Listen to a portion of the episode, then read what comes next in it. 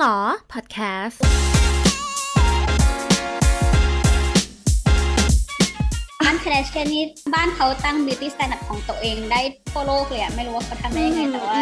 ทุกคนจะอยากแบบ นมใหญ่ก้นใหญ่เอวเล็ก ตอนนั้นเราก็รู้สึกโอเคเราเราแพ้แหละเรา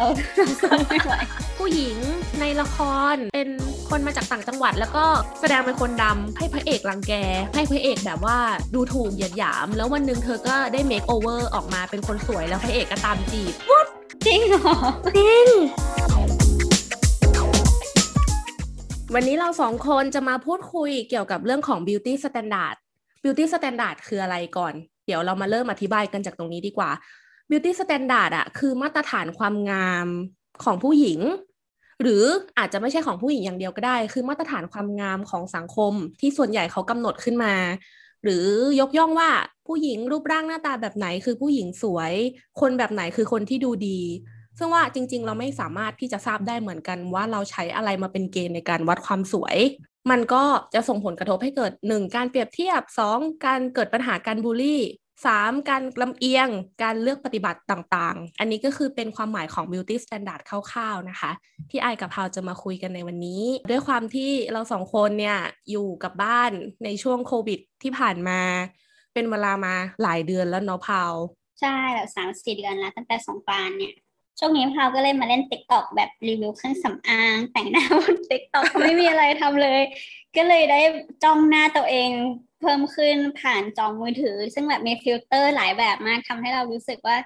เอ๊ะ จริงๆแล้วตัวเองหน้าตาเป็นยังไงนะ เพราะมันมีฟิลเตอร์หลากหลายมาก ฟิลเตอร์ไอจีนี่คือคอมมากแล้วพอมามองมาหันตัวเองในกระจกแล้วแบบเอ๊ะไม่เห็นเหมือนในฟิลเตอร์เลยใช่ คือตอนนี้เราอยากพูดกันในเรื่องของ beauty standard เพราะว่า พอเรากลับมาอยู่ในช่วงเวลาของโซเชียลนานๆ เนื่องจากความว่างเนี่ยเราก็เลยได้เห็นหลายประเด็นเนาะที่พูดถึงเรื่องความสวยงามที่เขาก็พูดกันไปทั่วโลก แล้วก็กระแสของฟิลเตอร์ไอจีก็คือมาแรงเหลือเกิน ในช่วงที่เราจะต้องซูมต้องประชุมอะไรอย่างเงี้ยมีการเรียกร้องว่าเราสามารถเอาฟิลเตอร์ไอจีเข้าไปในซูมได้ไหมคือมันทำให้ผิวเราแบบเนียนตาโต จมูกโด่ง มันไม่ไม่ใช่ความจริงเลยอะแล้วทุกคนก็สวยไปในแบบเดียวกัน เราสองคนมาคุยเรื่องนี้กันดีกว่าว่าเรื่อง beauty standard กับความสวยที่มันจับต้องไม่ได้เนี่ย แล้วแต่ตาคนจะมองเนี่ย เราโตมากันคนละที่อยู่แล้ว คือไอโตที่ไทยพาวแบบอยู่เนเธอร์แลนด์อยู่ในเยอรมันมา ใช่เยอรมันเรื่องแลกเปลี่ยนกัน เอาอย่างนี้ดีกว่าเดี๋ยวเราเริ่มกันที่พาวแล้วกัน นิยามความสวยหรือ beauty standard หรืออะไรก็แล้วแต่ที่เรารู้สึกว่าเป็นเรื่องสวยๆงามๆเรา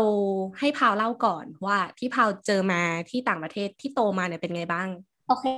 ก็จริงๆ หลายประเทศมันก็มี beauty standard ที่แตกต่างกัน แต่เดี๋ยวพาวจะคุยเรื่องแบบประสบการณ์ส่วนตัวแล้วกันเนาะ ก็คือที่เยอรมันกับเนเธอร์แลนด์ ก็ตอนที่พาวย้ายไปตอนสิบขวบเนี่ย มันก็เริ่มรู้สึกแล้วว่า เอ๊ะ คนเอเชียกับคนฝรั่งเนี่ย มันแตกต่างกัน มันจะเริ่มเห็นว่าเพื่อนจะจับกลุ่มกัน เหมือนคนเยอรมันก็จะอยู่ด้วยกัน คนเอเชียก็จะอยู่ด้วยกันแล้วทีนี้คนเยอรมันเนี่ยที่เป็นกลุ่มก็จะเป็นพวกแบบเด็ก popular ที่ทุกคนคิดว่าสวยที่ทุกคนอยากเป็นเพื่อนด้วยอะไรอย่างเงี้ย เหมือนในหนังเออเหมือนในหนังใช่ เวลานั่งโต๊ะกินข้าวก็คือนั่งแยกกันอะไรเงี้ยเพราะมันมันก็เหมือนจับกลุ่มเพื่อนแต่ว่ามัน กลายเป็นว่าไปบังเอิญจับกลุ่มโดยสีผิวอะไรอย่างเงี้ย หรือว่าเชื้อชาติเหมือนเพื่อนๆไม่ได้ตั้งใจจะจับกลุ่มตามสีผิวแต่มันด้วยภาษาที่เราพูดแล้วก็เออวัฒนธรรมของประเทศแต่ละคนที่ทำให้เราเป็นเพื่อนกันได้ไงแต่ว่ากลายเป็นว่าคนที่กลุ่มที่เป็นแบบ คนเยอรมัน หรือว่าคนที่ผิวขาวกลายเป็นคนที่ป๊อปปูล่าแล้วก็ทุกคนอยากคุยด้วยอะไรอย่างเงี้ยอืมแล้วก็แสในโรงเรียนตอนนั้นนี่คือกลุ่มเด็กเยอรมันหรือว่ากลุ่มผิวขาวเขาจะแบบฮอตมาแบบฮอตสวยเออคือเขาฮอตคือเขาจะแบบตัวสูงผอม ผมสวยแบบผมตรงๆ ผมบลอนอะไรอย่างเงี้ยตาสีฟ้าก็คือสวยจริงคือตอนนั้นเขาก็มีแฝดอยู่คู่หนึ่งในโรงเรียนเขาซึ่งมันคนเยอรมันแล้วเป็นแฝดผู้หญิงที่ตัวสูงผมบลอนตาฟ้าปากเจอแบบโอ้โหแบบสวยมากเราเป็นแฟนอะเออ คือตอนนั้นเราก็รู้สึกโอเคเราเราแพ้แหละเราสู้ไม่ไหวตอนนั้นอายุเท่าไหร่อะตอนนั้นก็สิบห้าสิบหกแหละอืมอืมแต่ก็คือช่วงนั้นถ้าเป็น beauty standard ก็จะเป็นอย่างนั้นเลยแหละก็คือต้องต้องผอมๆสูงสูงก็คือมันจะมีอย่างหนึ่งที่เรียกว่า Eurocentric beauty standard นะก็คือยูโรก็คือยุโรเปียนใช่ไหมพวกฝรั่งอะไรเงี้ยเซนทริกก็จะเหมือนแบบจุดศูนย์กลาง European beauty standard ก็คือของความเป็นคนยุโรป หรือว่าความเป็นฝรั่งเนี่ยก็คือเหมือนแบบจมูกจิ้มลิ้มมีผิวขาว ไม่ใช่ผิวขาวแต่ว่าผิวไม่เข้มเกินไปอะแต่ว่าเขาก็ชอบผิวแทนนะนะ แต่มันแบบห้ามห้ามเข้มเกินไป แต่มันก็ควรจะเข้มนิดนึงอะไรอย่างเงี้ยเออเขาก็มีเฉดของเขาสวย ใช่ เหมือนมันสีผิวที่สวยของเขาคือเหมือน ไปอาบแดดมาแล้วก็ผิวแทนนิดนึง แต่ว่าถ้าถ้าแทนเหมือนคนผิวดำหรือว่าคนเอเชียอย่างเงี้ยนั้นแบบแทนไปแหละเออไอเคยอ่านหนังสือเจอ อ่า อาจจะไม่ใช่หนังสือแต่มันอาจจะเป็นโค้ดหรือคำพูดของใครบางคนเรื่องว่า ในมุมของคนต่างชาติหรือทางยุโรปอะผิวแทนที่สวยคือคนผิวขาวที่ไปอาบแดดมาจนผิวแทน เพราะว่าเป็นคนที่รวยแล้วมีเวลามากพอจะเดินทางไป ตากแดดไปอาบแดด ด้วยออยที่มีคุณภาพ อย่างนั้นเลย เออแต่ว่าคือถ้าผิวดำจริง ๆ ก็คือไม่สวยก็คือไม่ใช่ไม่สวยสิก็คือไม่เข้า beauty standard เขาเงี้ยหรอใช่ก็คือเหมือนคือพาวเป็นผิวสีแบบน้ำผึ้งใช่ไหมแต่มันก็ไม่ได้ถือว่าเป็นผิวสวยเพราะมันไม่ใช่ฝรั่งที่ไปอาบแดดมาไงนึกออกไหมคือสวยของเขาคือแบบต้องแบบเหมือนไปอาบแดดมากลับมาจาก summer holiday อะไรเงี้ยมัน มันก็อย่างที่ไอพูดแหละก็คือเหมือนว่าเขามีเงินพอที่จะไปไป holiday ไปอาบแดดอะไรอย่างเงี้ยโอ้มันซับซ้อนเข้าไปหลายชั้นมากเลย ใช่ มันก็อยู่ด้วยกับมีกับความรวยอะไรอย่างนี้ด้วย ซึ่งมันก็ใช่ก็คือที่นั่นมันก็จะมีแบบมี tanning oil มีมีแบบ fake tan ใช่ไหมมันแบบเป็นครีมที่แบบทาแล้วก็เราจะดูแทนขึ้นมาอะไรเงี้ยแต่ว่ามันจะไม่มีอะไรเกี่ยวกับ whitening อะไรอย่างเงี้ยเหมือนมันเหมือนเมืองไทยเลยคือคนละโลกกันเลยอะ คือเมืองไทยก็จะหา tanning oil อะไรอย่างงี้ไม่ได้เลยใช่ไหมแต่ที่นู้นก็จะหาอะไรที่เป็น whitening ไม่ได้เลย เพราะว่าเขาไม่อยากผิวขาวแบบเพราะถ้าผิวขาวก็แสดงว่าเรานั่งอยู่ในออฟฟิศทั้งวันนั่งทำงานทั้งวันอะไรเงี้ยช่วงเด็กๆกันนะถ้าอายุประมาณสิบถึงสิบห้าตอนนั้นช่วงเซเลบที่ทุกคนจะอยากหน้าตาเหมือนก็คือ Avril Lavigne รู้จักปะที่ที่เขาผมบลอนด์เออใช่ที่เขาแบบเป็นพังๆอะไรอย่างเงี้ยตอนช่วงนั้นนะเพื่อนเขาจะเหมือนแต่งตัวแบบเขา แบบทาอายไลเนอร์ออกพังๆหน่อยอะไรอย่างเงี้ยเหมือนขีดช่วงนั้นยังไม่ได้มีกระแสในการฉีดปากหรือว่าปากบึนๆยังใช่คือช่วงนั้นจะเป็นปากปากเล็ก ๆ แล้วก็คิ้วบางๆอะไรอย่างเงี้ยพอเข้ามหาลัยแล้วเนี้ยก็จะเป็นพวกแบบบ้าน Kardashian มาแรงมากคือบ้าน Kardashian นี่บ้านเขาตั้ง beauty standard ของตัวเองได้ทั่วโลกเลยอะไม่รู้ว่าเขาทำได้ยังไงแต่ว่า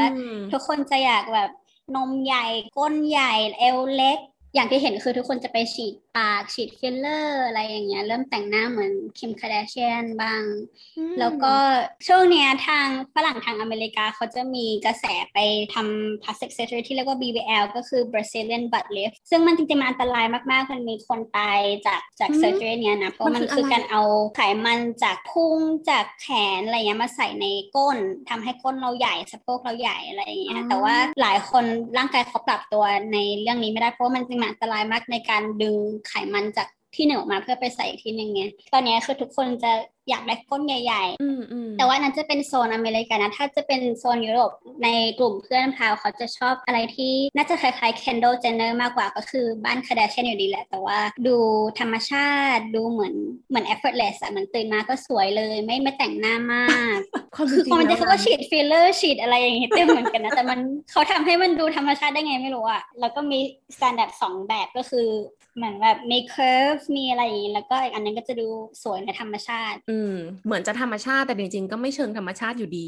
อ่า ร่างกายที่ผอมเพรียว แล้วก็การที่ไม่ได้ฉีดอะไรเพิ่มเติมของ Kendall ก็ไม่ได้เอาจริง ๆ ก็คือต้องมีการพยายาม แล้วก็ต้องไปเติมเติมแต่งเหมือนกันถึงออกมาเป็นแบบนั้น ใช่ แล้วจริง ๆ คือเขาก็มีเงินที่จะไปทำผิวทำนู่นทำนี่แบบเล็กๆน้อยๆที่ทำให้เราดูเหมือน ดูเหมือนเขาไม่ได้ทำอะไรเลย แต่จริงๆเขาว่าเขาคงทำเยอะมากแหละ นั่นก็คือเป็นกระแสของเด็กยุคนั้นมะใช่หลายๆคนก็คือ ถ้าเป็นโซนยุโรปเนี่ยก็คือได้อิทธิพลจากบ้านคาดิเชียนมาเต็มๆเลยใช่ไหมอืมเอาแล้วสาวเอเชียอย่างเราที่ไปอยู่ที่นั่นล่ะ โดนผลกระทบอะไรโหก็คือไม่อยากเป็นคนเอเชียเลยอะตอนอยู่มปลายอย่างเงี้ยเราก็ย้อมผมสีอ่อนมากแต่คือย้อมเองที่บ้านเนี้ยผมก็เลยสีส้มแบบ กลับไปดูรูปเราไม่สวยเลยกลายเป็นส้มแดงไม่สวย แล้วก็ใส่คอนแทคสีฟ้า แล้วก็ไม่ทำไม่ยอมเข้าแดดอะไรอย่างนี้เลยคืออยากผิวขาว ซึ่งตัวเองเป็นคนสีผิวน้ำผึ้งอยู่แล้วมันก็เป็นไปไม่ได้หรอกแต่ว่า ตอนนั้นก็ไม่ยอมถ้าไปเที่ยวไหนกับเพื่อน ทุกคนก็จะแบบอยากอาบแดดใช่ไหมเขาก็จะนั่งอยู่ในในร่มอะไรเงี้ยเพราะไม่อยากผิวดำ เออตอนนั้นคือแบบไม่อยากดูเหมือนคนเอเชียเลยด้วยซ้ำแล้วตอนนั้นเนี่ยที่กระแสของบ้านคาดิเชียนมาเนี่ยเอ่ออันนี้อยากรู้ว่าที่ทางของโซนยุโรปเนี่ยเขามีกฎหมายเกี่ยวกับเรื่องของการขายของที่เป็นเรื่องของความสวยความงามบ้างไหมอ่าพูดง่าย ๆ เดี๋ยวยกตัวอย่างให้ฟังอย่างเช่น สมมุติว่าบ้านเรามีกาแฟที่ขายแต่ว่าสรรพคุณหลักของเขาคือ อ้างว่ากินแล้วผอม ซึ่งมันสามารถที่จะ on air ได้ไปทั่วทั่วประเทศ แล้วก็มันไม่มีเลยนะ เออ มันจะมีคล้ายๆว่าโลชั่นที่ทาแล้วขาว หรือ จริงเขาเขาพูดอย่างนั้นได้เลยเหรอ ใช่ใช่คือมันเป็นคือมันอาจจะมี keyword ที่พูดว่ากินแล้วผอมอาจจะมี keyword แต่ว่าคือด้วย story ของโฆษณานั้นอะคือมันแสดงอย่างชัดเจนว่าถ้าคุณกินกาแฟแก้วนี้แล้วร่างของคุณจะหายไปในแบบประมาณแบบสองส่วนสามอะไรเงี้ย คืออารมณ์ประมาณนั้นเลย ก็เลยอยากรู้ว่าแล้วสิ่งนี้เนี่ยเรื่องโฆษณาหรือเรื่องสื่อสมัยที่พาวอยู่ที่นั่นนอกจากอิทธิพลของคาร์ติเชียนเนี่ยมันมีสิ่งอื่น ๆ ด้วยไหม แบบเนี้ยแต่ว่ามันไม่ไม่มีถึงขนาดว่าดื่มอันนี้แล้วจะขาวแล้วจะผอมแต่ว่ามันจะเหมือนพวกไดเอทมากกว่า เช่น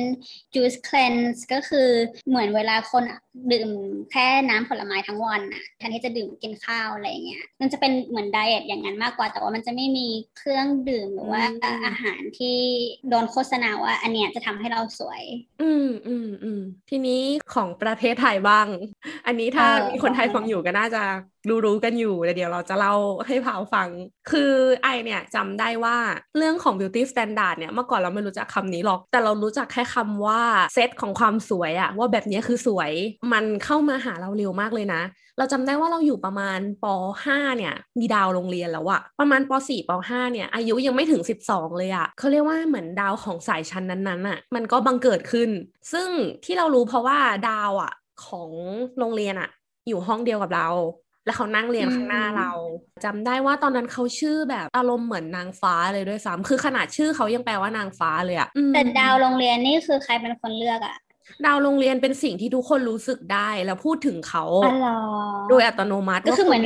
ทุกคนรู้สึกในใจว่าคนนี้สวยแล้วอยู่ดีทุกคนก็แบบโอเคคนนี้คือดาว ใช่ มันไม่มีตอนนั้นมันไม่มีการจัดประกวดอะไรทั้งสิ้น แต่ว่าถ้าเราไปฟังโรงเรียนข้างๆ เราจำได้ว่าเพื่อนคนนี้ชื่อแองจี้ คือเขาสวยจริง ๆ นะ เขาสวยมาก เขาเป็นเด็กที่ที่ผิวขาว แล้วตาเขาเป็นแบบฟ็อกซ์อายโดยธรรมชาติเลยอะเพราะตอนนั้นเด็กมาก ตาเขาเป็นฟ็อกซ์อายแล้วตัวดวงตาเขาเนี่ยกลมดำจมูกเขานี่คือแบบงอนสวยปากบางตัวขาวๆ เป็นเด็กที่น่ารักมาก แล้วเขาชื่อแองจี้ เอ่อตอนนั้นอะที่โรงเรียนเนี่ย ใครๆไม่มีใครไม่รู้จักแองจี้แปลกมาก คือมันดูเป็นอะไรที่แบบแค่สวยอะแล้วทุกคนก็รู้จักชื่อเราอายอะเจอเพื่อนที่อยู่คนละโรงเรียนเงี้ยเขาก็จะถามแล้วว่ารู้จักแองจี้ปะเขาสวยจริง ๆปะคือมันก็มีคำถามแบบ ชื่อดังไปถึงโรงเรียนข้างๆเลยอย่างเงี้ยก็แบบ Amazing มาก ทำไมคนที่ไม่ได้เรียนโรงเรียนเดียวกันถึงรู้จักชื่อคนคนนี้ เพราะว่าเขาสวยทั้งๆทที่สมัยนั้นอะ มันยังไม่มีอ่า Facebook มันยังไม่ได้มีโซเชียลอะไร แต่ว่ามันเป็นยุคของการมาถึงของไฮไฟแต่ไฮไฟเนี่ยก็มาอีกสองสมปีให้หลัง แต่เราจำได้ว่าแองจี้เนี่ยถูกพูดถึงในวงกว้างของนักเรียนอะ ในสังคมของนักเรียนเรื่องความสวยเขานั่งอยู่ข้างหน้าอายเขาเป็นเพื่อนที่น่ารักกับอายมาก แล้วไอก็ชอบเขามาก เพราะว่าเขาสวยจริง ๆ คือแองจี้เนี่ย กลายเป็น beauty standard ของทุกคนในตอนนั้นไปเลยโดยอัตโนมัติโอ้โหอิทธิพลแรง ใช่ เราฟังเรื่องบ้าน Kardashian จี้ตอนนี้เลยอะตอนนี้หน้าเขายังเหมือนเดิมอยู่เลยนะเขาหน้าคล้ายๆดิวอริสรา ไม่แน่ใจเหมือนกันว่าเขารู้จักไหมนึกออกนึกออกเขาคือดิวอลิสลาในวัยสิบขวบอะแล้วผมเขาอะคือดำแบบดำจริงดำแบบ ดำสนิทเหมือนสโนไวท์อะเราก็รู้สึกว่าเขาเป็นเด็กที่แบบโห Amazing จัง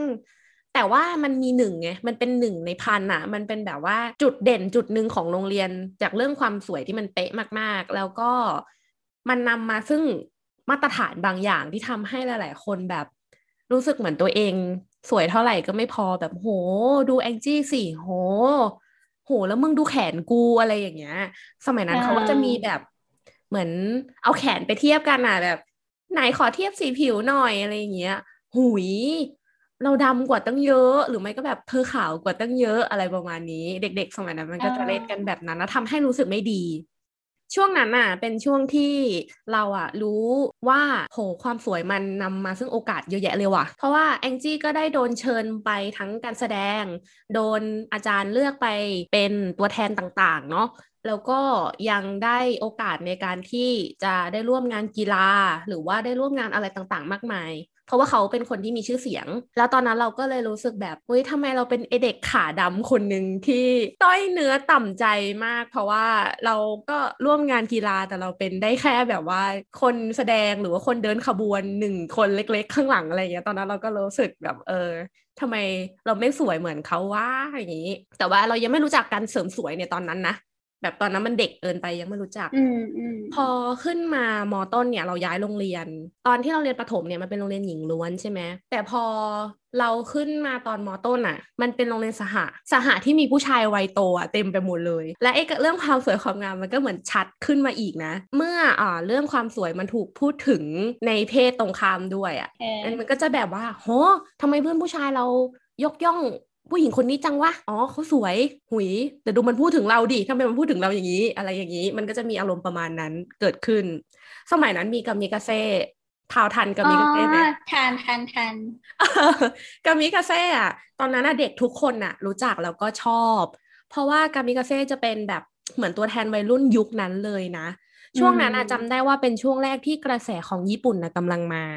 เราจำได้เลย คือคนจะแบบไปซอยผมอะ ให้หัวมันฟูที่ข้างบนสั้น ๆ ใช่ไหม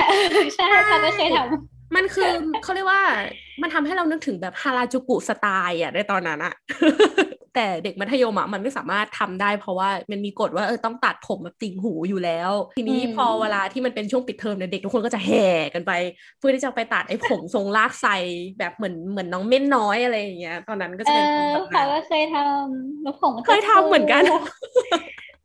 เป็นช่วงเวลาที่เราก็เราเชื่อกันนะว่าสิ่งเนี้ยคือบิวตี้ของตอนนั้น นี่คือความความดูดีในตอนนั้นไงพอดูรูปแล้วเหมือนหัวเป็นเห็ดเลยอะมันแบบหัวกลมๆแล้วก็ทุกคนก็ใส่เบกอายใช่ไหมล่ะใช่ใช่เพราะว่าตาโต ผู้หญิงญี่ปุ่นเนี่ยเขาจะแบบตากลมโต แล้วมันก็นำมาซึ่งบิ๊กอายเรื่องมันจะบอกว่าตอนนั้นอันตรายมาก เราเห็นเพื่อนเราอะใส่บิ๊กอายมาโรงเรียนกันเยอะ มาก และพยายามจะเลือกสีที่เป็นธรรมชาติเพื่อไม่ให้อาจารย์จับได้ แต่ สาเหตุที่ต้องใส่อะไม่ใช่เพราะสายตาไม่ดีนะ แต่อยากถ่างให้ลูกตาดำอะมันใหญ่ขึ้น โอ้ยคือสุดท้ายแล้วเราก็ไม่สามารถที่จะทนสิ่งนี้ได้ เราก็เลยไปนั่งแบบหาข้อมูลด้วยแหละว่าเราต้องใส่บิ๊กอายเบอร์อะไรมันถึงจะเข้ากับตาเรา แล้วเราก็พยายามที่จะ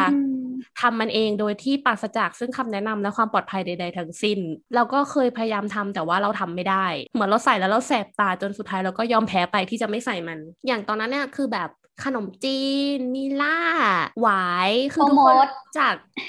แบบเขาเป็นแก๊งเพื่อนเขาเป็นแก๊งกามิกาเซ่ที่แบบโคตรน่ารักเลยสำหรับวัยรุ่นสมัยนั้น ซึ่งสไตล์เขาจะแบบเอ่อดูแบบคล้ายๆกันหมดเลยนะ คือแบบปากบางๆ ตาโตๆ แล้วก็แบบมีความซุกซนอะไรอย่างเงี้ยเออนั่นคือบิวตี้ของตอนนั้น พอการมาถึงของกามิกาเซ่อะมันส่งผลกับเด็กแบบทั่วประเทศมากในตอนนั้น ทุกคนอยากอยากเป็นกามิกาเซ่ทุกคนอยากที่จะ เป็นฮาราจูกุเกิลฮาราจูกุบอย อืม แล้วมันก็จะมีเทรนประหลาดประหลาดที่แบบตามมาจากจากญี่ปุ่นตอนนั้นนะค่อนข้างเยอะ แต่ว่าเราจะอยู่ในช่วงที่มันเป็นรอยต่อระหว่างแบบญี่ปุ่นกับเกาหลีอะ่ะ คือตอนนั้นอะ เราจำได้ว่ามันยังไม่ได้มีคนพูดถึงเรื่องความขาวแรงเท่าตอนที่เกาหลีเข้ามา แต่ว่ามันจะมีเทรนด์ที่แปลกๆสำหรับเราอะเรามองว่าแปลกในหนังอะ เวลาที่มีเด็กที่ดัดฟันนะเขาจะโดนรังแก แบบโดนบูลลี่ อ๋อใช่ใช่เพราะว่าสวยใช่ในหนังยุโรปอะถ้าถ้าเขาจะพยายามมี character ที่เป็น loser อย่างเงี้ยจะเป็นเด็กดัดฟันตลอดเวลาเลย แล้วก็ใส่แว่นอะไรอย่างเงี้ยใช่คือ character loser ทำไมไม่รู้เหมือนกันนะ ต้องเป็นเด็กดัดฟันคือเป็นคนที่ฟันไม่สวยอะแต่กลายเป็นว่าตอนเราอยู่มอต้นอะหืมใครที่ดัดฟันอะคือสวย จริงเหรอจริง โอ้ที่มันน่าจะอยู่ที่นี่ มันคือแฟชั่น มันคือแฟชั่นคล้ายๆเรื่องผิวแทน มันสะท้อนอะไรบ้างหนึ่งมีเงินมากพอจะไปจัดฟัน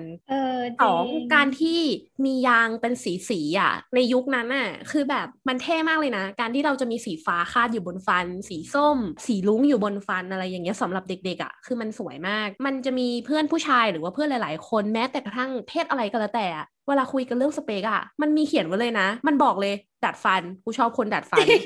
แล้วคือถ้าเกิดมาฟันตรงก็คือแย่เลยใช่ไหม ก็คือไม่ชอบ เขาคุยไม่ได้เออแปลกมากโอ้ยคือเสียดายอะพาวน่าจะอยู่ที่นี่เพราะว่าใช่ไหมตอนเออตอนเด็กๆอะตอนนั้นพาไปหาหมอฟันกับโรงเรียนอะโรงเรียนเขาจัดทริปให้ไปหาหมอฟันแล้วหมอฟันก็อืมส่งโน้ตไปให้ที่บ้านว่าให้พาพาไปหาไปดัดฟันด้วย แล้วพาก็ทิ้งโน้ตไปคือพาไม่อยากให้พ่อแม่เห็นว่าพาไม่อยากดัดฟันไงเพราะมันไม่สวยอะอืมจนถึงตอนนี้ฟันก็เลยยังไม่ตรงไม่ตรง เพราะว่าตอนนั้นไม่ได้ดัดฟันโหถ้าพาอยู่ที่นี่นะ อยู่เมืองไทยพาวฟันในฟัปุนลตรงล่าไปละพาวจะเป็นคน popular เพราะว่าอะไรเพราะว่าพาวดัดฟันนั่นเอง คือเราจำได้ว่าเราอะ คือเราอะ บอกพ่อกับแม่ว่าเราอยากดัดฟัน เพราะว่าฟันเราแบบมันซ้อนกัน ซึ่งเขาก็บอกว่ามันไม่ได้ซ้อนกันมาก คือมันไม่ใช่ปัญหา แล้วซึ่งเราก็รู้ว่ามันไม่ใช่ปัญหา แต่เราแค่อยากดัดอืมอยากได้ยางสีสีๆในปากใช่แล้วตอนนั้นเนี่ยเรื่องความสวยความงามเนี่ย มันก็มีข้อจำกัดอยู่ มันคือมันมี standard ของมันอยู่สองข้อก็คือหนึ่ง ขาวสองดัดฟัน แค่เนี้ย คือคุณได้เลื่อนแรงแล้ว ถ้าความสวยมันมีแรงนะ อันนี้คือแรงขึ้นเลย แล้วก็เวลายิ้มก็คือต้องยิ้มแบบยิ้มไม่เห็นเหล็กอะ สมัยนั้นอะใครที่ดัดฟันมันต้องยิ้มกว้างๆให้เห็นเหล็กให้รู้ว่าฉันน่ะดัดฟัน แค่เนี้ยแรงคุณขึ้น พอพอแรงมันขึ้นจากการดัดฟันเงี้ย มันจะดูเป็นเด็กอีกเกรดหนึ่งอะและมันก็ได้บังเกิดดาวโรงเรียนแล้วจ้า ดาวโรงเรียนอีกครั้ง ตอนนั้นเราอยู่มหนึ่งดาวโรงเรียนอะอยู่มสองอืมซึ่งคนเนี้ยสูงผิวขาวและแน่นอนว่าเขาดัดฟัน เขาจะมีคู่หูของเขาอะคือเขาเป็นเพื่อนสนิทกัน เขาดัดฟันทั้งคู่เลยเว้ย แล้วเวลาเขาเดินเขาจะเดินคู่กัน แล้วมันก็กลายเป็นแบบนึอากรมณ์ภาปพระมาณออกดูโออะดูโอเหมือนในหนังเลยอะป๊อปปูล่าดูใช่สองคนเดินเข้ามาในโรงเรียนดัดฟัใช่นึกถึงแฝดที่พาวเล่าเมื่อกี้เออเหมือนกันเลยเขาต้องเดินคู่กัน มีอยู่ครั้งหนึ่งใช่เราอะไปเข้าห้องน้ำเขามาถามว่า น้องมีผ้าอนามัยให้พี่ยืมไหม แล้วเราก็แบบเฮ้ยอารมณ์เหมือนเราได้คุยกับดารา ตอนนั้นอะคือมันเวอร์มาก มีค่ะ แล้วเราก็วิ่งไปเอาในกระเป๋าไปให้เขาในสายตาเราอะเขาคือรุ่นพี่ที่แบบโหเขาเป็นดาวโรงเรียนเราได้คุยกับดาวโรงเรียนคือ คือมันประมาณนั้นเลย แต่ถ้าเราพูดถึงความเป็นจริงของของสถานะ หรืออะไรต่างๆในตอนนั้น คือเขาเป็นคนที่ไม่ได้มีอะไรเลยนะเขาไม่ได้แค่สวยอย่างเดียวใช่เขาเป็นคนที่สวยอย่างเดียวเลย เพราะว่าคือแบบคดีติดตัวในเรื่องของการโดดเรียน เรื่องของพฤติกรรมที่ไม่ดีในโรงเรียนอะไรอย่างเงี้ยคือโดนหมายหัวจากอาจารย์ฝ่ายปกครองเลยคนเนี้ยอืมเขามีเรื่องทั้งแบบทำร้ายร่างกาย มีเรื่องทั้ง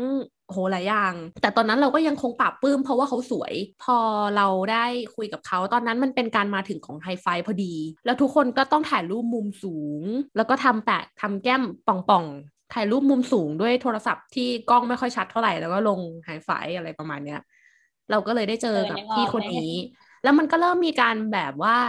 วัดกันว่าใครดังไม่ดังก็คือจากเพื่อนอะจากจำนวนเพื่อนในไฮไฟท์จากจำนวนคนที่มาทักทายหน้า wall อะไรประมาณนั้นแล้วมันก็เริ่มมาตั้งแต่ตอนนั้นเลย คือ standard มันเริ่มชัดขึ้น เห็นเป็นรูปธรรมมากขึ้นเลยว่ามันวัดได้จากตัวเลขอะแล้วพอ Facebook อืมมามันก็ระเบิดเลยเว้ยตูมมันถึงได้มีกระแสของแอดมาแอดกลับอะไรอย่างเงี้ยคือแบบแอดกันไปแอดกันมาเพื่อสะสมสะสมเพื่อนให้ดูเหมือนตัวเอง follower เยอะอะไรอย่างงี้ เออจำได้ว่าไฮไฟว่ามันมันให้แรงค์เพื่อนสนิทห้าคนบนหน้าเพจเราอะจำได้ปะใช่ใช่ไหมใช่ก็คือจะมีเพื่อนสนิทอยู่บนหน้าเพจเราที่เราเลือกมาได้อะไรอย่างเงี้ยใช่ใช่แล้วตอนนั้นก็คือ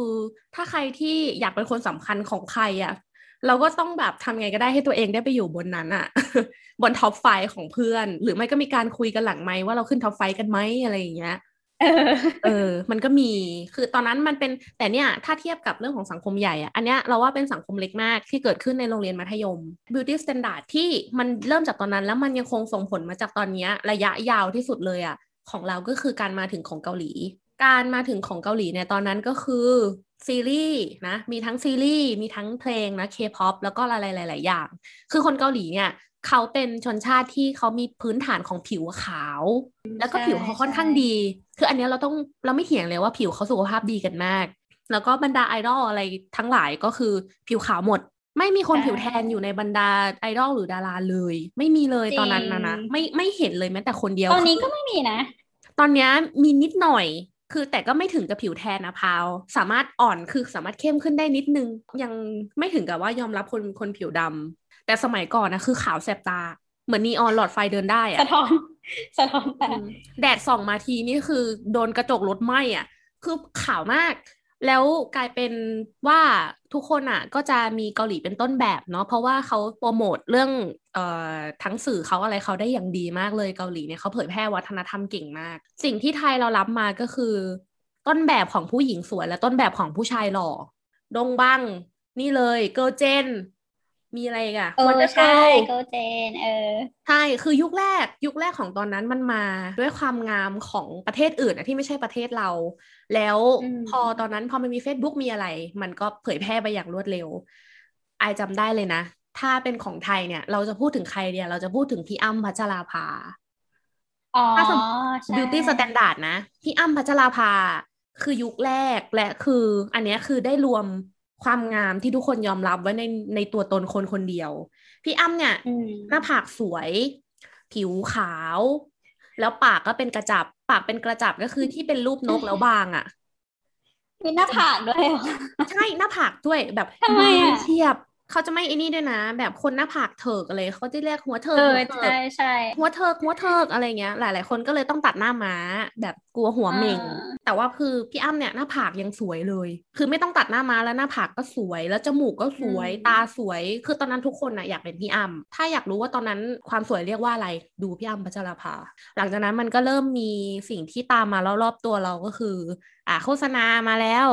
เครื่องดื่มอะไม่พูดชื่อแล้วกัน แต่เดี๋ยวจะแปลให้ฟังว่าภาษาไทยอะ ภาษาไทยเลยนะ ถ้าแปลไทยแล้วว่าชื่อแบรนด์มันชื่อว่าดื่มความสวยอะโหเออ คือเป็นอย่างนั้นเลย แล้วก็จะมีหลายสูตร marketing ใช่ สูตรนี้คือกินแล้วท้องแบนราบเนื่องจากขับถ่ายดี สูตรนี้กินแล้วขาว สูตรนี้กินแล้วสิวไม่ขึ้น คืออะไรประมาณเนี้ยมันเป็นเครื่องดื่มอะเออ ไอคือไม่เข้าใจว่ามันผ่านกระทรวงสาธารณสุขหรือได้ไงอะใช่ไหมคือไม่รู้เหมือนกันว่าตอนนั้นอะคือกฎหมายมันคืออะไร แต่ว่ามันก็บังเกิดแบรนด์อะไรอย่างนี้ขึ้นมานะ แล้วก็ถ้าที่ทุกคนอะถ้าเป็นคนไทยอะฟังมาเธอจะต้องรู้จักแบรนด์กาแฟหนึ่งแบรนด์ที่ทำโฆษณาออกมาได้ดีมากๆเกี่ยวกับเรื่องของการกินแล้วลดน้ำหนัก แต่ทุกครั้งที่โฆษณาจบมันจะพูดว่าห้ามใช้เป็นยาลดน้ำหนัก เพื่อป้องกันผลทางกฎหมายใดๆก็แล้วแต่ แต่เนื้อหาในโฆษณาเนี่ย เชื่อปะคือทำอารมณ์ประมาณว่าเขาจะใช้ผู้หญิงที่ตอนนั้นน่ะตรงข้ามกับ beauty standard เว้ยอืมถ้าผู้หญิงหน้ากลมคือสวยเขาจะเลือกผู้หญิงหน้าเหลี่ยม ตาโตคือสวยเขาจะเลือกตาตี ถ้าจมูกโด่งคือสวยเขาจะเลือกคนไม่มีดัง ถ้าปากบางสวยอืมเขาเลือกคนปากใหญ่ เออเขาเลือกคนที่หน้าตาไม่สวยแล้วเขาก็ข้อแม้เขาก็คือจะต้องเป็นคนที่ผอมมาก แบบหุ่นเหมือนนางแบบที่เดินเลยอะเหมือนไม้แขวนเสื้ออะคือผอมเป็นกันผอมแบบผอมเลย แต่ว่าหน้าตาไม่สวยเอามาทำเป็นโฆษณา ผู้ชายแบบเกาะขาไม่อยากให้ทิ้งฉันไปอะไรอย่างเงี้ย เพราะว่าสวย ผู้หญิงที่เป็นแม่บ้านแล้วออกไปซื้อกับข้าวผัวก็ร้องไห้ ไม่อยากให้ออกไปจากบ้าน เพราะว่าผอมสวยกลัวกลัวเมียหาย คือโฆษณามันประมาณนั้นอะซึ่งจริง ๆ เรามามองย้อนกลับไปแล้วรู้สึกว่าหุยผู้หญิงในโฆษณาเนี้ยหน้าตาเขาก็สวยนะ แต่ในยุคนั้นคนไม่ได้พูดถึงเรื่องนี้ไง มันสามารถสื่อสารกับคนได้ทันทีว่าเนี่ยคือไม่สวยแต่คนไม่ทิ้งนะ ถ้าคุณผอมโอ้โห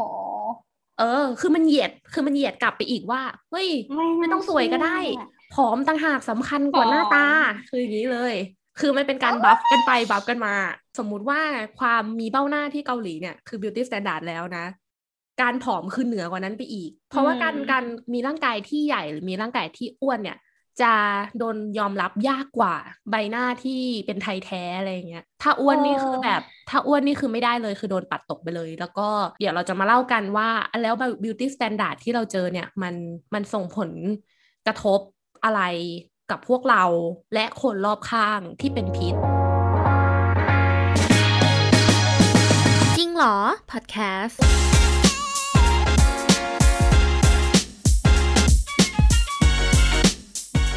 แน่นอนว่าการที่เราสองคนยกหัวข้อ beauty standard มา เราไม่ได้อยากจะมาพูดถึงอดีตอย่างเดียว มันมีผลกระทบบางอย่างที่เรารู้สึกได้พาวรู้สึกได้ แล้วก็รู้สึกได้เหมือนกันทั้งโลก เอ๊ะ มันเริ่ม toxic แล้วนะ มันเริ่มส่งผลยังไง พอดีเมื่อกี้เราพูดเรื่องโฆษณาเลยเลยจำได้ว่า ตอนนี้ก็คงไม่อยู่มั้งแต่ว่าโฆษณาที่ popular มาก ๆ คือ เวลาเขาโฆษณาไอ้ครีม whitening ครีมอะไรเงี้ยแล้วมันก็จะเป็นผู้หญิงที่ตัวดำแล้วก็หมุนตัวแล้วก็กลายเป็นตัวขาวอะไรเงี้ยคือมันจะโชว์ให้ดูเลยว่าผิวจะขาวขึ้นแล้วก็จะสวยขึ้นแล้วผู้ชายก็จะอืมชอบ ทุกครั้งเลยจะเป็นแบบให้ผู้ชายชอบอะไรเงี้ยซึ่งมันมันไม่ใช่ว่าอืมเออให้ตัวเองรักตัวเอง แต่ว่ามันตอนนั้นรู้สึกว่ามันท็อกซิกสำหรับเขามากเลยเพราะว่า ด้วยความที่ตัวเองผิวผิวค้ำผิวสีน้ำผึ้งอะไรอย่างเงี้ย มันก็เลยทำให้เราเครียดว่าเอ๊ะตัวเองไม่ขาวแล้วตัวเองก็ขาวไม่ได้ เพราะว่าไม่ไม่เคยขาวขนาดนั้นเป็นไปไม่ได้อะไรอย่างเงี้ย อืมข่าวโฆษณาเนี่ยมันตอนนั้นอะ มันไปไกลถึงเป็นหมีเลยอะหมีดำอะจริงเหรอจำได้ว่ามีโฆษณาที่โดนแต่อันนี้คือโดนด่านะ คือตอนออกมาช่วงแรกๆอะอ๋อมันไม่โดนแต่ว่าพอออกไปสักพักนึงมันโดนด่า พอมันออกไปที่สื่อสากลอะคนทั้งโลกเห็นอะมันเลยโดนด่า คือมันเป็นโฆษณาของการกินน้ำอะไรสักอย่างที่เป็นน้ำที่กินแล้วมันจะขาว ตอนนั้นคนจะรู้จักคำว่ากูต้า แล้วเขาให้ตัวแทนก็คือเป็นผู้หญิงที่ผิวขาวมากๆอะกิน แล้วมีหมีดำอยู่ตัวนึง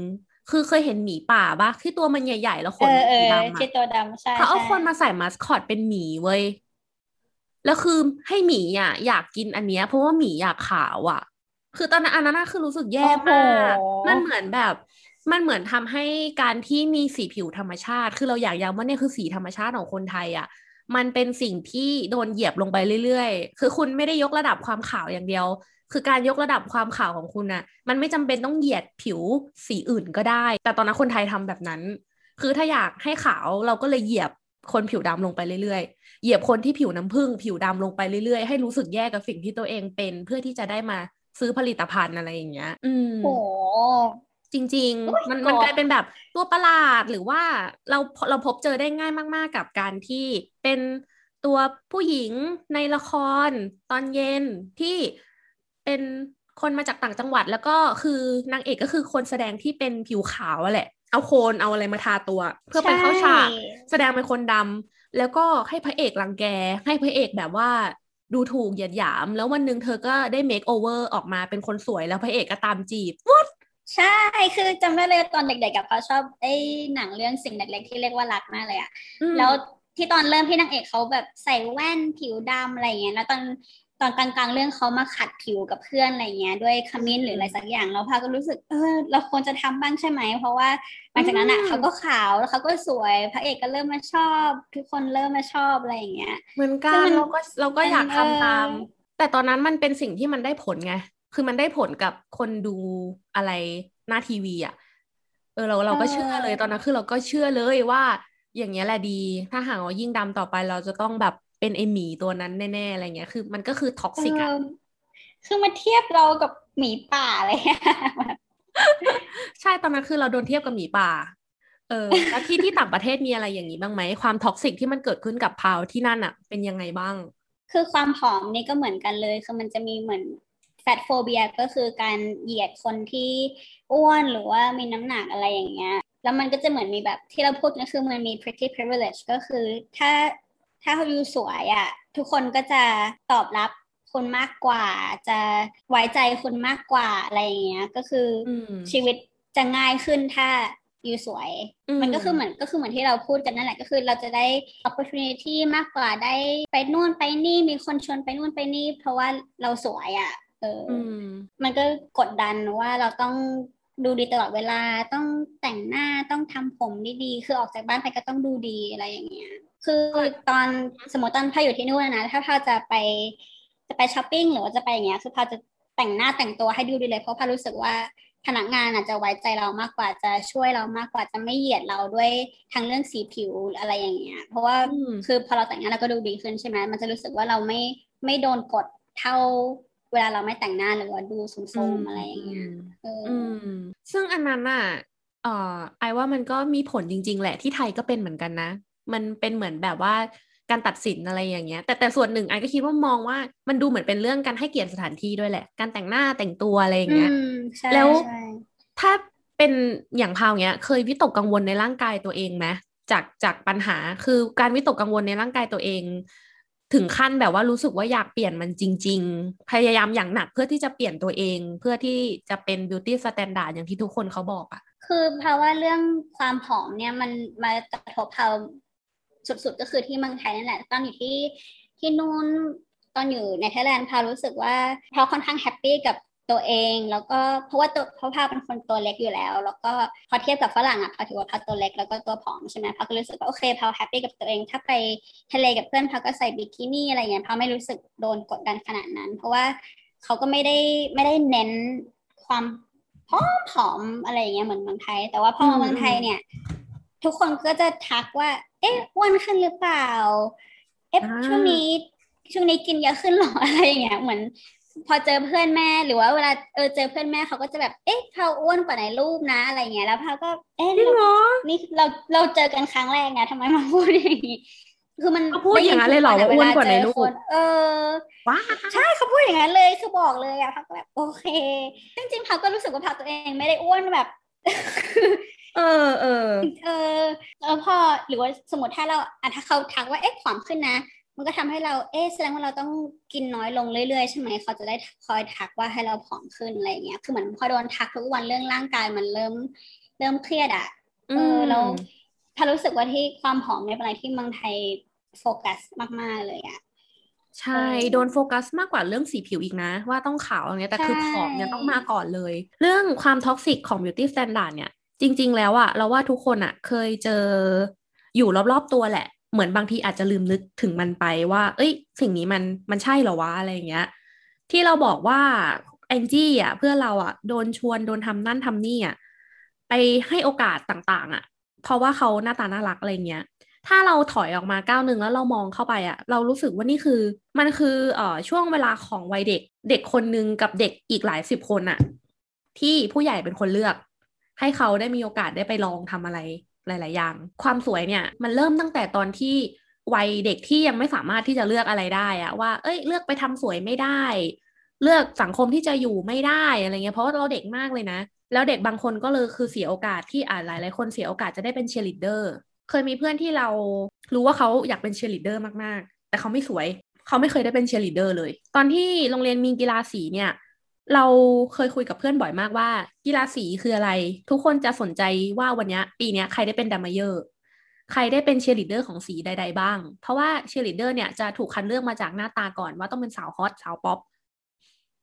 เอออันนี้ไม่รู้เหมือนกันนะว่าที่อื่นเป็นไหม แต่ว่าเรารู้สึกได้ว่าหลาย ๆ ปีของการของการอออยู่ที่โรงเรียนเนี่ยมันเป็นเช่นนี้ ความ toxic ที่เรามองเห็นอะมันอันนี้มันไม่ได้ส่งผลกระทบต่อตัวเราหรอกเพราะว่าเราอะไม่ได้อยากเป็นเชียร์ลีดเดอร์ แต่เรามองในภาพรวมว่า เออมันควรจะมีคนอื่นที่ได้เป็นเชียร์ลีดเดอร์บ้างไหม ที่ไม่ใช่เซตเดิมๆอะ ที่ไม่ใช่เซตหน้าตาเดิมๆของทุกๆ ปี แค่เปลี่ยนแค่จับฉลากสีแล้วเปลี่ยนย้ายสีไปเรื่อยๆอะ อืม ความ toxic มันจะเกิดขึ้นในใจของเด็กๆ แหละ เพราะว่ามันเป็นช่วงวัยที่คนจะได้สัมผัสประสบการณ์ต่างๆ อย่างเท่าๆกันนะเนาะถึงแม้ว่าจะเป็นเรื่องเล็กๆ น้อยๆ อย่างเรื่องประสบการณ์ของการทำกิจกรรมในโรงเรียนเนี้ย มันก็สื่อถึงการให้โอกาสกับคนที่หน้าตาดีมากกว่า อย่างเช่น ตอนที่รับน้องอะอย่างนี้แล้วกันเวลารับน้องเนาะก็จะมีตากล้องไปถ่ายรูป แล้วก็ลงบรรยากาศการรับน้องของที่นั่นที่นี่ คนที่มีหน้าตาดีมากๆอะ่ะ ตากล้องจะโฟกัสแล้วก็ถ่าย แล้วก็เอามาลงโซเชียลว่าบรรยากาศการรับน้องที่โรงเรียนจุดๆมหาลัยจุดๆแล้วรูปที่มีเด็กหน้าตาดีอยู่ในนั้นอะ่ะ จะมีคนไปคอมเมนต์เยอะมาก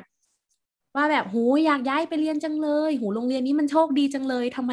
โรงเรียนนี้ถึงมีเด็กแบบนี้โชคดีจังเลยอะไรเงี้ยคือแม้กระทั่งการเก็บภาพบรรยากาศอะการเก็บภาพบรรยากาศการรับน้องอะมันก็มีเด็กที่ถูกลืมไปอะแล้วก็ยกคนคนเดียวที่หน้าตาดีขึ้นมา เอ้ยเราไม่ได้เราไม่ได้บอกว่าน้องที่หน้าตาดีผิดนะเว้ยแต่เรากำลังรู้สึกว่าความท็อกซิกที่มันเข้าไปอยู่ในในสายเลือดอะในสายเลือดทั้งผู้ทั้งผู้ที่ต้องการจะสื่อกับผู้ที่มาเสพสื่อด้วยอะ มันฝังลากลึกอยู่ในนั้นอะว่า เอ๊เดี๋ยว นี่มันงานรับน้องหรือเปล่าทำไมทุกคนไม่สนใจว่ากิจกรรมรับน้องเนี่ยเขาทำอะไรกันบ้างวะเขาแบบปีนี้เขาเอาไม่ว้ากกันแล้วหรอเอ้ปีนี้เขาไปทำกิจกรรมกันที่ไหนอะไรอย่างเงี้ย คือมันกลายเป็นว่าไปดูว่าไหนดูดีเด็กปีหนึ่งหรือว่าเด็กน้องใหม่มาใครมีใครสวยมีใครหล่อบ้างกูจะได้แบบเข้าไปเสพรูปกูจะได้เข้าไปแซวซะหน่อยอะไรประมาณเนี้ย คือมัน toxic อะอย่างนี้ยังไม่ทันจะเข้ามาถึงตัวเราแบบแท้ๆเลยนะ มันมันเริ่มมาตั้งแต่แบบสังคมเด็ก ซึ่งเราก็เคยทั้งรู้สึกแย่กับมัน แล้วก็มีเพื่อนที่รู้สึกแย่กับมัน เพราะว่าความที่เราเป็นเด็กที่ไม่สวย เป็นเด็กที่หน้าตาไม่น่ารักอะไรเงี้ยถ้าหากว่าเป็นในตอนปัจจุบันที่เติบโตขึ้นมาเนี่ย พอเราเข้ามาทำงานอะ่ะ มันมันค่อยๆเบาลงไป พอถึงเวลาที่ต้องวัดกันด้วยฝีมือ หรือว่าวัดกันด้วยประสบการณ์เนี่ย เรื่องความงามอะไรพวกนี้มันก็จะโดนลดทอนไปเอง แต่ว่ามันก็ยังคงแทรกอยู่ในเรื่องของสังคมอื่นอะถ้าสังคมทำงานไม่ไม่มีในสังคมอื่น มันก็มีในสังคมเพื่อนในอะไรอย่างเงี้ย มันเกิดความ toxic แทรกอยู่ มันเลยทำให้คนอะออกมาพูดเรื่องว่าเฮ้ยตกลง beauty standard เนี่ยมันควรจะเบากว่านี้ได้ไหมถ้าคุณอยากขายของที่เป็นทำให้ผิวขาวขึ้น คุณก็ไม่ต้องเหยียดคนที่ผิวน้ำผึ้งไหมเออคุณแค่พูดเฉยๆว่ากินแล้วผิวแบบเปล่งปลั่งสุขภาพดี แต่คุณไม่ต้องใช่คุณไม่ต้องเอาคนที่ผิวดำอะ มายืนทำหน้าเศร้าๆอยู่ข้างหลังไม่ต้องทำกันได้เปล่าอืม ทุกอย่างมันสามารถขายได้โดยที่ไม่ต้องทำให้คนที่ไม่ตรงตาม beauty standard รู้สึกแย่ อืม อันนี้อันนี้ไอในมุมมองของไอนะไอว่ามันก็ไม่ได้มีความงามอะไรผิดหรอก ถ้าถ้าเทนเกาหลีก็ไม่ได้ผิดนะ พี่อ้ำพัชราภาก็ไม่ได้ผิดอะ เออไม่มีใครผิดใช่แต่ว่าการการที่ทำให้ทุกคนฝังหัวว่าอะไรที่มันไม่เหมือนแบบเนี้ยแบบกรอบที่ตั้งไว้อะ อันนี้คือแย่ อันนี้ไอ้ว่าไม่ไม่ไม่ถูกอะที่พารู้สึกก็คือว่าตอนพาวย้ายกลับมาเมืองไทยอะพารู้สึกว่าพาตัวเองสวยกว่า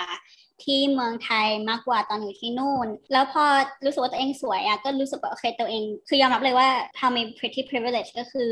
ชีวิตมันง่ายขึ้นสำหรับเขาเวลาสมมติถ้าไปสัมภาษณ์งานอย่างเงี้ยเขาก็รู้ว่าโอเคพอคนจะแต่งหน้าแต่งตัวคือมันโอเคหนึ่งก็คือให้เกียรติกับการไปสัมภาษณ์งานแต่ว่า มันก็ไม่จำเป็นว่าต้องกรีดตาใช่ไหมไม่ต้องจำเป็นต้องทาอายแชโดว์หรือว่าทาปากอะไรเงี้ยจริงถ้าเราทำผมให้เรียบร้อยอะไรเงี้ยมันก็ได้นะแต่ว่าเขาก็ตั้งใจว่าโอเค เราต้องสวยในการสัมภาษณ์นี้ พื่อให้คนสัมภาษณ์อะไว้ใจเราเนื้อออกไหมคือมันมันทำให้คนที่เราจะไปคุยด้วยอะจะชอบเรามากกว่าเพราะว่าเราสวยคือมันเป็นความคิดที่อยู่ลึกๆในใจที่มันก็ต้องทำอะอะไรอย่างเงี้ยหรือถ้าพาจะบินไปไหนอย่างเงี้ยเวลาไปต่างประเทศหรือว่าเวลาจะไปสนามบินอย่างเงี้ยถ้าเขาแต่งตัวดีหน่อยสตาฟที่ที่สนามบินเขาจะทรีตเพาดีขึ้น เพราะว่าเพราะว่าเขาสวยอะนึกออกไหม เออมันก็เลยก็คือรู้สึกว่าตัวเองอะ ใช้ชีวิตในบางอย่างให้มันได้โอกาสอะไรมากกว่า เพราะว่าเราแต่งตัวสวยอะไรอย่างเงี้ย อืมอืมไอว่ามันคาบเกี่ยวกับหลาย ๆ อย่างเหมือนกันนะ เหมือนคล้ายๆ กับที่พาวพูดเรื่องผิวแทน เพราะว่าลึกๆ แล้วเขารู้ว่าเป็นคนที่มีเวลาและมีเงินมากพอจะไปอัปเดตอะคือเรื่องของการแต่งตัวหรือว่าเรื่องของการเตรียมตัว เหมือนเราก็แบบสามารถรู้อย่างลึกๆในใจว่าเป็นคนที่ มีเงินมากพอจะแต่งตัว มีรสนิยมมากพอที่จะตามแฟชั่น หรือว่ามีเวลาที่จะแต่งหน้าก่อนออกจากบ้าน มีเครื่องสำอางมีอะไรอย่างเงี้ยเหมือนมันสะท้อนหลายอย่างออกมาจากเรื่องความสวยความงามอะ ใช่คือมันไม่ได้อยู่แค่เรื่องหน้าตาแต่ว่ามันลึกเข้าไปถึงสถานะอย่างที่ไอพูดเลยว่าเออเรามีเวลาทำนู่นทำนี่มีเงินที่จะซื้อเครื่องสำอาง ที่จะซื้อเสื้อผ้าสวยๆ ซึ่งเออเวลาเรามองคนว่าเออเขาสวยจังเลย แล้วก็คิดด้วยว่าทำไมเขาถึงสวยทำไมเราถึงคิดว่าเขาสวย เพราะว่าจริง ๆ มันก็ไม่ได้หยุดแค่ที่หน้าตา แต่ว่ามันมีอะไรลึกมากกว่านั้นด้วยอะอืมอืมเราจะรู้สึกว่าคนสวยเป็นคนมีมีเงินด้วยแหละ ลึกๆนะ เวลาที่มันใช่ ยิ่งพอเราโตขึ้นมา เราจะรู้ว่าความสวยความงามบางอย่างเงินต้องใช้เงินถึงจะเป็นอย่างนั้นได้ ใช่ ก็คือถึงแม้ถ้าจะให้ผิวสวยเนี่ย เราต้องมีเงินซื้อสกินแคร์หรือว่าเข้าคลินิกแค่สกินแคร์อย่างเงี้ยเอาครีมที่ดีมาทาบนหน้ามันก็ต้องใช้เงินแล้วอะนั่นเป็นสาเหตุที่ว่าทำไมเราถึงเข้าใจว่า beauty standard อะมันไม่มีทางหายไปหรอก ไอคิดว่ามันต้องมีอยู่ตลอดไปแหละ เพราะว่าเราไม่สามารถดึงเรื่องนี้ออกมาจากการคาบเกี่ยวของสิ่งอื่นได้อะคือคือมันมันก็คงจะอยู่ตลอดไป แต่ว่าเราว่ามันสามารถบรรเทาความ toxic ได้ toxic ของ beauty standard เนี่ยจริง ๆ มันไม่ได้เกิดมาจากปัญหาของตัวความงามเอง แต่มันเกิดจากปัญหาของคนที่ไปตัดสินความงามว่ามีแค่แบบเดียวอะเหมือนเขาไปสร้างกรอบให้ความสวยว่ามีแค่ประเภทนี้เท่านั้นที่จะได้ไปต่อที่จะได้โอกาส แล้วก็เลยตัดโอกาสของความสวยแบบอื่นๆออกไป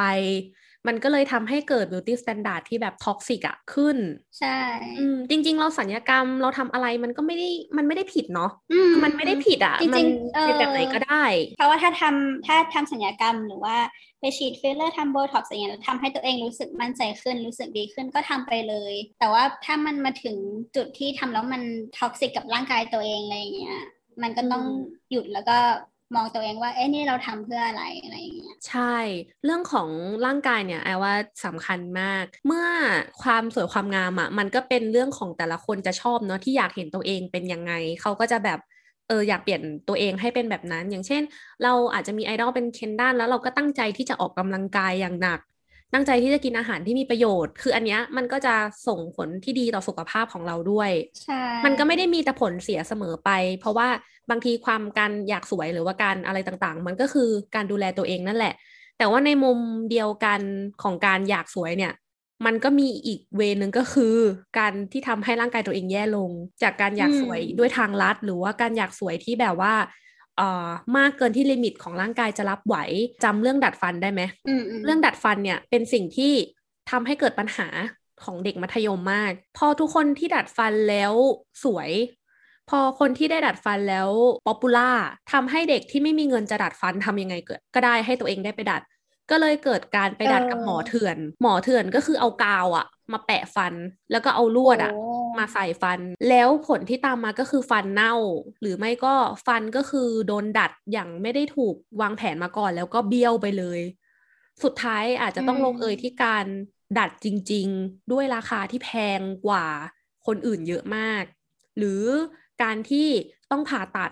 ถ้าใครอยากเห็นผลกระทบของการดัดฟันหมอเถื่อนไปเสิร์ชใน Google ได้นะ คือภาพมันไม่น่าดูเลยอะ่ะ คือมันเป็นฟันที่แบบมันไม่ใช่ฟันแล้วอะคือมันล้มทั้งปาก แล้วเด็กก็จะทำไปโดยที่ไม่รู้ ดัดฟันกับหมอเถื่อนเนี่ยสองสามร้อยเองนะอุ๊ยทำให้เด็กมัธยมอะเข้าถึงได้ไม่ยากเลย จากจริงๆเนี่ยมันหลายหมื่น มันเหลือสองสามร้อยเด็กมัธยมบางคนยอมแลกกับการที่ให้ตัวเองได้มีเหล็กดัดฟันอยู่บนฟันอะเนี่ยมันคือความ toxic ของ beauty standard ว่ามันส่งผลกระทบใช่แรงมาก แล้วมันยังสะท้อนไปได้อีกนะ ถึงเด็กที่วัยเด็กกว่านั้นอะอย่างเด็กประถมเนี้ยเขาจะเอายางมัดผมมาใส่ฟันอะแล้วก็ยิ้มให้ดูเหมือนใส่รีเทนเนอร์อยู่ มันกลายเป็นเทรนด์อะไรก็ไม่รู้ที่มัน toxic มากว่าทุกคนที่จะใส่ที่ดัดฟันหรือใส่รีเทนเนอร์คือคนที่น่ารักคือคนที่แบบมีเงินหรืออะไรก็แล้วแต่ มันลงไปถึงเด็กวัยเด็กลงเรื่อยๆเรื่อยๆเรื่อยๆแล้วมันก็ลามมาถึงเรื่องสุขภาพของชีวิตเนาะของเด็กๆ ของอืมของพ่อของแม่ที่ไม่รู้ว่าลูกตัวเองไปทำอะไรมา หรือถ้าเอาวัยโตขึ้นมาหน่อย ก็จะเป็นการลดน้ำหนักอะที่ผิดวิธีต่างใช่ๆเราอยากผอม แต่ว่าเราเลือกที่จะผอมด้วยการล้วงคออ้วกหลังกินข้าวทุกวัน ก็ทำให้เกิดมะเร็งที่ช่องคอทำให้เป็นกรดไหลย้อนหรือว่าอะไรต่างๆ ที่มันบั่นทอนสุขภาพเราอะนี่ก็คือพิษคือความแบบเสียหายที่เกิดขึ้นจาก beauty standard มันไปได้ทั้งร่างกายแล้วก็เรื่องของสุขภาพจิตเลยนะ ความ toxic ที่มันเกิดขึ้นเนี่ยใช่อืมเราก็เลยคิดว่าความสวยของแต่ละคนเนี้ยสุดท้ายเนี้ยมันก็มีความแตกต่างกันเนาะมันแต่ละคนเนี่ยมีความสวยในแบบของตัวเอง เพราะว่าสุดท้ายแล้วมันก็กลับมาที่คำนี้อยู่ดี เมื่อเรารู้ว่าเราเป็นคนอื่นไม่ได้อะเราก็จะกลับมาทำให้ตัวเองอะสวยที่สุดในแบบที่เราสามารถที่จะเป็นได้ เอาที่มันปลอดภัยกับตัวเองด้วย ในปัจจุบันเนี้ยมันมีกระแสเรื่องของความงามเยอะขึ้นนะ พวกบรรดาอ่าแบรนด์ต่างๆ ก็เริ่มที่จะเลือกนางแบบที่มีความหลากหลายมากขึ้น เพื่อโชว์ให้เห็นว่าใครๆก็มีสิทธิ์ที่จะใส่สิ่งนี้ ใครก็มีสิทธิ์ที่จะเป็นแบบนี้อะไรอย่างเงี้ยเออก็คือตอนเนี้ยเพราะว่าพวกแมกกาซีนหรือว่าการโฆษณาเนี่ยเขาก็จะเริ่มเอานางแบบที่สีผิวหลากหลาย หน้าตาหลากหลายรูปร่างแบบหลากหลายขึ้นมาบ้าง ซึ่งก็คือดีที่อยากให้อยากให้เด็กได้เห็นตัวเองในแมกกาซีนหน้าปกแมกกาซีนเนี่ยเพราะตอนเด็กๆเราก็เห็นแค่แบบคน สูงสูงๆขาวๆผอมๆ ใช่ไหมตอนนี้มันก็มี representation มากขึ้น แล้วก็มีอีกอย่างหนึ่งก็คือเรื่องการผอมในเมืองไทยก็รู้สึกว่าที่เนี่ยมันจะมีการขายยาที่โฆษณาว่ามันทำให้เราผอมเราเคยมีเพื่อนร่วมงานที่เขาจะกินยาลดน้ำหนัก แล้วก็ค่อยกินทุเรียนอะไรเงี้ยแต่พาก็แบบเอ๊ะทุเรียนมันก็เป็นผลไม้ป้ามันมันทำให้อ้วนเหรออะไรอย่างเงี้ยรู้สึกว่าคนไทยหลายคนจะพูดว่ากลัวอ้วนมากเลยแบบ ไม่อยากกินอันนี้เพราะกลัวอ้วนกลัวอ้วนแต่มันจะ กลัวอ้วนทำไมถ้าเราสุขภาพแข็งแรงอะไรอย่างเงี้ยคือมันไม่ใช่สิ่งที่แย่ เออแล้วมันไม่ควรจะเป็นสิ่งที่แย่ หรือว่าให้คนอื่นมองว่า คือคนที่ผอมก็ไม่ได้หมายความว่าเขาสุขภาพดี แล้วคนที่อ้วนก็ไม่ได้หมายความว่าเขาสุขภาพไม่ดีเนอะจริงๆมันอาจจะเป็นอืมเพราะคนที่ผอมมาถ้าเขาสมมติเป็น eating disorder มันก็ไม่ได้ถือว่าดีอะใช่ไหมถึงแม้ว่าเขาจะผอมอะอันเนี้ยเราก็มองกลับมาถึงเรื่องสุขภาพ แล้วก็เป็นสาเหตุหลักเลยอะที่เราอยากให้ทุกคนตระหนักถึง beauty standard คือเรื่องของความปลอดภัย กับสุขภาพของตัวเอง ยังไงสุขภาพก็ต้องมาก่อนนะ คือถ้าสมมติว่าทำไปแล้วมันเป็นผลเสียต่อตัวเองอะ่ะเราลองหาวิธีอื่น หรือว่าเราไปในทางที่มันไม่ไม่ทำลายร่างกายเราอะ่ะจะดีที่สุด เพราะว่าจริงๆ พวกเราเราอะเคยผ่านจุดนั้นมาก่อนแบบ เห็นคนกินยาลดน้ำหนัก ก็อยากกินเห็นคนเอาอะไรที่มันกัดผิวแรงๆมาขัดผิวทุกวันแล้วมันขาวขึ้นเราก็เคยทำอืมเราก็เคยทำแล้วผิวก็แห้ง เคยแบบเอามาขัดกระทั่งหน้าแล้วหน้าก็ลอกอะไรอย่างเงี้ยคือเราผ่านมาหมดแล้วไงคือเราผ่านในจุดที่เรารู้สึกว่าคนนี้ทำเพราะว่าอยากอยากจะอยากจะหลุดพ้นออกไปจากสิ่งที่เป็นตัวเองเนี่ย เพื่อที่จะไปเข้ากลุ่มกับกลุ่มที่เขาเรียกว่าสวยอะไรเงี้ยแล้วทำลายสุขภาพกับร่างกายของตัวเองไปไม่คุ้มเลย มันก็วนกลับมาที่เรื่องนี้อีกว่าโอเค ถ้าสมมุติว่าเราไปในถึงจุดนั้นไม่ได้ เรื่องของบรรทัดฐาน beauty standard มันก็ควรลดลงมา เพื่อให้ทุกคนได้ได้ได้มีสิทธิ์ที่จะมีความสุขกับร่างกายตัวเองเนาะแล้วก็ไม่โดนเหยียดไม่โดนเหยียดถ้าหากว่าเราไม่ได้ตรงของตรงของกล่องที่เขาได้ตีกรอบไว้อะ่ะ อืม ก็อยากให้ทุกคนได้รู้สึกสบายใจขึ้นกับสิ่งที่ตัวเองเป็น แล้วก็สามารถที่จะสวยไปพร้อม ๆ กับสุขภาพที่ดี การยอมรับตัวเองว่าตัวเอง คือไม่ไม่จำเป็นด้วยซ้ำนะว่าต้องคิดว่าตัวเองสวยแล้วคิดตัวเอง เก่งที่สุดแต่ว่าอย่างน้อยคือคิดว่าตัวเองไม่ได้น่ารังเกียจหรือว่าอะไรอย่างเงี้ยมันก็คือการยอมรับตัวเอง มันก็จะเป็น process ที่ต้องทำแต่ละวันทุกวันมันจะไม่ได้เกิดขึ้นภายในวันเดียวนะว่าเราจะตื่นมาแล้วเราก็คิดว่าเรารักตัวเองเลย มันจะเป็นบางวันก็จะมีวันที่เราคิดว่าเออวันนี้เรารู้สึกไม่ค่อยดีเลย ไม่ค่อยดีกับร่างกายตัวเอง หรือว่ารู้สึกอึดอัดอะไรอย่างเงี้ยบางวันเขาคือเขาเป็นคนที่จมูกโด่งใช่ปะแต่ว่า ที่เมืองนอกอะเขาชอบจมูกเล็ก ๆ กัน แต่เมืองไทยชอบจมูกโด่ง ก็จะมีวันที่แบบเอ้วันนี้ไปทำจมูกดีไหมอะไรเงี้ยเหมือนบางวันเขาตัดสินใจไม่ได้ว่าตัวเองชอบจมูกตัวเองหรือเปล่า เพราะว่ามันมี beauty standard อย่างร้อยล้าน แบบหลายประเทศก็มีของตัวเองอะไรอย่างเงี้ย เพราะฉะนั้นมันก็คือเป็น step ที่เราต้องคอยเตือนตัวเองว่าโอเค ถ้าเราร่างกายแข็งแรง ถ้าเรารู้สึกดีในร่างกายเรา เราก็ยอมรับตัวเองได้คือต้องพยายามไม่คิดว่าคนอื่นจะคิด เกี่ยวกับเรายังไงอะไรอย่างเงี้ย โดยเฉพาะการที่จะ move on จากเมลเกสนะว่าเออผู้ชายคนนั้นจะมองเรายังไงอะไรอย่างเงี้ย ตอนนั้นที่เพากลัวเรื่องผิวคล้ำผิวดำอะไรอย่างเงี้ยใช่ไหมแล้วทีนี้ อันนั้นคือก่อนที่จะย้ายไปเยอรมันแล้วทีนี้มีคนอาคนหนึ่งมาบอกว่าเออไม่เป็นไรเพราะว่าผู้ชายเยอรมันอะชอบผู้หญิงผิวคล้ำหรือผิวดำอะไรเงี้ยเขาตอนเด็กเขาก็เออโอเค ไปแต่พอคิดกลับมาก็เอ๊ะมันไม่ควรจะไปสอนเด็กหรือเปล่าว่า ผู้ชายจะชอบอย่างนี้ คือมันก็ควรจะคือสอนเด็กๆว่าให้ทำเพื่อตัวเอง ให้ตัวเอง happy กับตัวเองเนาะคือไม่ใช่ว่าต้องให้คนนั้นชอบเราหรือว่าผู้ชายชอบเราหรือว่าคุณครูชอบเราอะไรอย่างเงี้ย เราอาจจะขาดสิ่งนี้ไปเนาะเพราะว่าทั้งในโฆษณาก็คือทำอย่างนี้แล้วผู้ชายชอบทำอย่างนี้แล้วเออจะได้งานสวยแบบนี้แล้วจะได้มีคนมาสนใจมากกว่า น้อยครั้งมากที่เราจะเห็นสิ่งที่ย้ำเตือนว่าเราทำสิ่งนี้เพื่อตัวเราเอง วันนี้สำหรับเรื่อง beauty standard เนี่ยทางไอกับพาวก็พูดคุยกันจบไว้แค่นี้ก่อน จริง ๆ เรื่องนี้เป็นเรื่องที่ละเอียดอ่อน แล้วก็มีมุมมองที่หลากหลาย แต่ว่าสิ่งที่เกิดขึ้นจริงในปัจจุบันก็คือคนทั้งโลกเนี่ยกำลังต่อสู้ให้บรรทัดฐานของมันเนี่ยมีความกว้างแล้วก็ลดความท็อกซิกลงมา ถึงแม้ว่ามันจะยังไม่ได้หายไปในเร็ววัน แล้วก็ถึงแม้ว่ามันจะยังมีอยู่ต่อไป แต่เราเชื่อว่า ด้วยสังคมที่ทำความเข้าใจในเรื่องนี้ ไม่ว่าจะทางเรื่อง male gaze ทางเรื่องของโอกาสทางเรื่องของ beauty standard ต่าง ๆ เนี่ย จะทำให้เด็กๆยุคหลังๆ เนี่ย ไม่ต้องตกอยู่ในสภาวะเดียวกับที่เราเคยอยู่ คือการพยายามจะทำร้ายตัวเอง ด้วยการหาทางที่จะสวยแบบที่มันฝืนหรือว่าทำลายสุขภาพอะไรอย่างเงี้ย สิ่งนี้มันจะค่อยๆหายไป